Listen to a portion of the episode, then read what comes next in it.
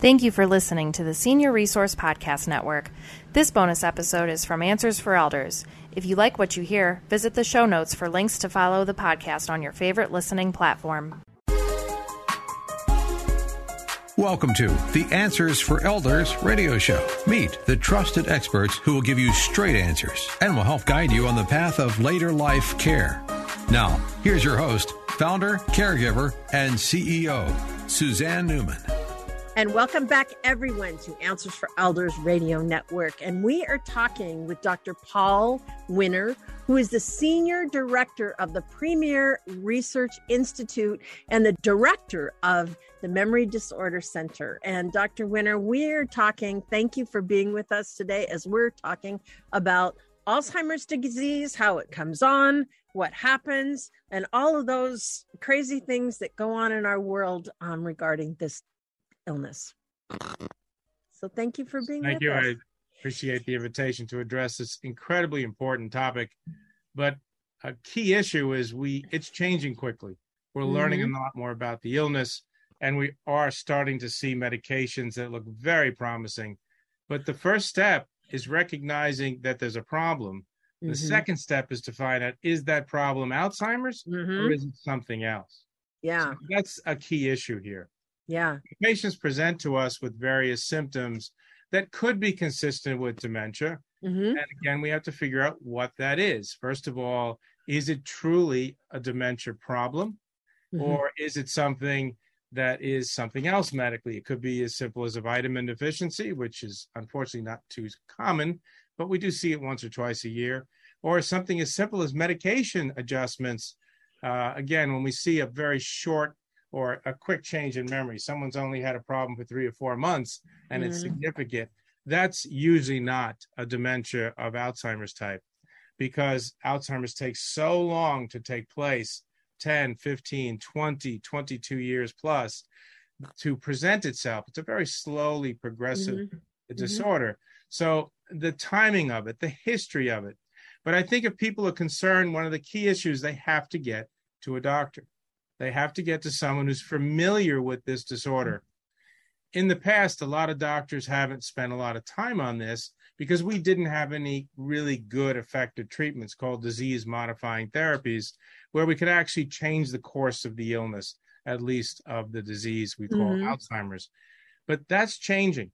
There's many types of dementias. We're studying many. We're doing studies in various forms, Parkinsonian dementias, in Alzheimer's dementia, where we have our major studies, but even other aspects, Lewy bodies dementias, vascular dementias. There are things that can be done to diagnose and also to consider some early treatment.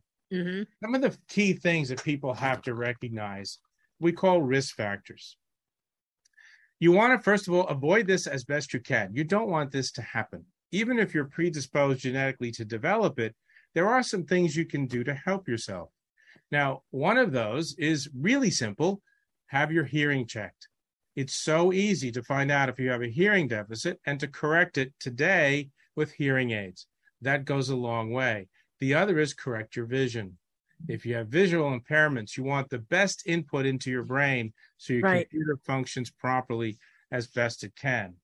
The other is, if you've got metabolic syndrome, get it under control. If you have diabetes, control it as best you can. Check your blood pressure. Studies have shown that. The Sprint Mind study showed that controlling blood pressure clearly reduced the development of dementias. What am I saying about controlling blood pressure? You want your blood pressure at 120/70 or less. Now, obviously, if you're symptomatic with a low blood pressure, you can't do that.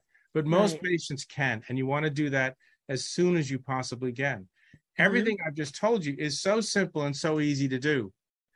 In our country, unfortunately, we are not getting thinner. We seem to always getting a little on the other side. Overweight, obesity is another risk factor. Hard to control. I surely don't have all the answers for that one, and we haven't figured that all out. But you do your best to avoid certain foods. So diet is important again. You don't want to wait till you have the symptoms, wait till you have the disease. You want to get in front of it as best you possibly can.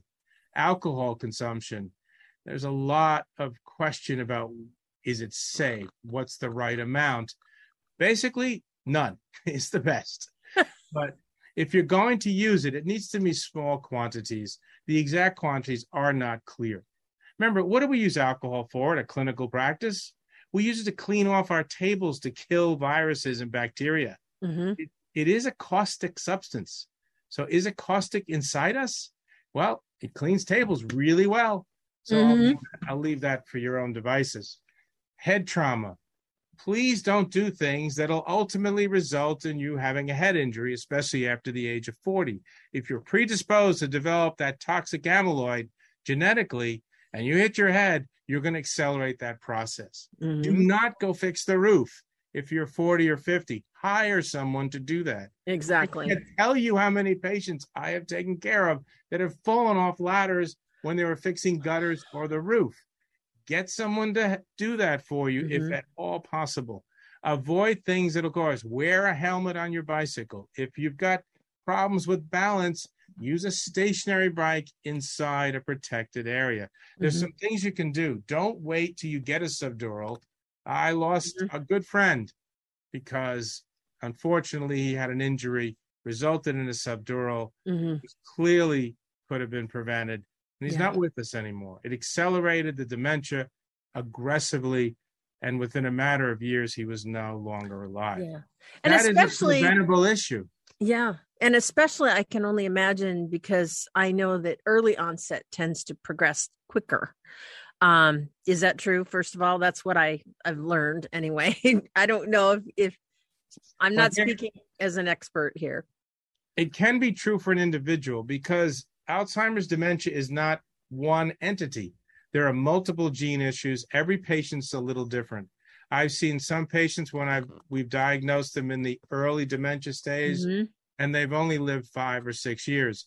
I've had others that have lived 10 to 15.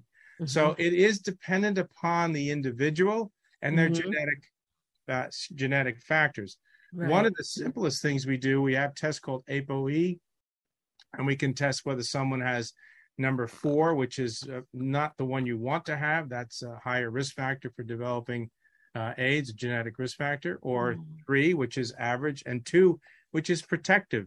So we are essentially maturing most of the younger people. In fact, we test our own patients here.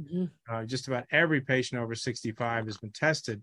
It's important to know that it's a risk factor. We can counsel them. It's very important to know for new treatment algorithms. And of course, my mom, she had vascular dementia, which was brought on. She was a heavy smoker for many years. She got COPD. She had vascular issues in her, legs and all kinds of things. And so what happens is as she got older, obviously, that dementia progressed in her. So I'm going to just throw out there, I bet that smoking is part of it. And life, when you talked about diet, I am betting that there's other things that we can do better. Yeah, smoking is definitely low-hanging fruit there. You want to, again, it's not easy for someone who's been smoking for decades to quit. But even if they reduce the smoking, that's a positive. And you've talked about issues of diet. We have societies around not only our own practices, but there's the, Alzheimer's Association. There are national and local chapters that can help you. There's many organizations out there, American Academy of Neurology. There are many medical and non-medical organizations that can give you some ideas about diet. Diet is complex. There's a DASH diet, there's a FINGER diet, there's the Mediterranean diet. The diet that you can handle, that you can do, is the right one for you. There are some that statistically seem a little better, but some simple things is most Americans can kind of do the Mediterranean diet, but you may want to limit some of the saturated fats, like some of the cheeses, maybe switch to some of the vegetarian options. You don't have to completely drop all of cheese, but try to limit it a little bit. The oils are important. Try to use a good olive oil, is again, an avocado, for some of the saturated and unsaturated fat options. There are little things you can do with the Mediterranean diet that can help you to make it even better. More like the more difficult diets are hard. They're almost like you have to go to school to really learn how to do them properly. It is worth it if you can do that. Right. The Mediterranean diet's pretty simple. Mm-hmm. And that's a simple thing. And again, the societies can help you. I didn't mention exercise, but controlling your blood pressure, exercise are the two single best things you can do outside of getting your hearing aid. Oh, absolutely. Exercise. And cholesterol probably too. Yeah. Yeah. Well, that, yes. Yeah. That, with diet. So obviously there, you conduct clinical trials, and we're going to talk a little bit about this later in the hour, but, you know, if somebody, how do they get tested? Do they go to their primary doctor? What is that process like? The best way to do this, and now that we have medications that are clinically functioning in a way, I don't want to be too optimistic here because we're still doing the research and this is early data, but it's very positive on our side. And I'll talk about numbers in a few minutes. We need to get the diagnosis correct, which means just getting a simple, essentially evaluation, a history and physical, that's not enough anymore.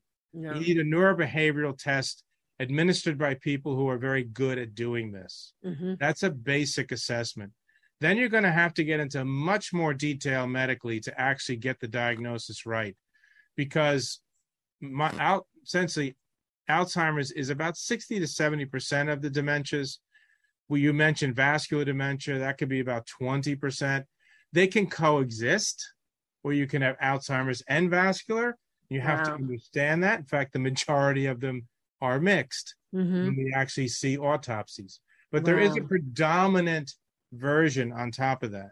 Yeah. So you need to go to a center who's familiar with that. And everything's changing very quickly. We should have FDA-approved medications. We have one right now that is disease-modifying, but we should have several very soon available. Yeah. So in the meantime, Dr. Winner, how do we reach you? Well, the simplest way is call me by phone. It's area code 561-851-9400. That's 851-9400. Or to use a website connection, Premier Research Institute. That's Premiere, researchinstitute.com. Fabulous. And next segment, we're going to talk about how is Alzheimer's disease diagnosed, and how accurate is the testing? We're going to go into what those look like right after this.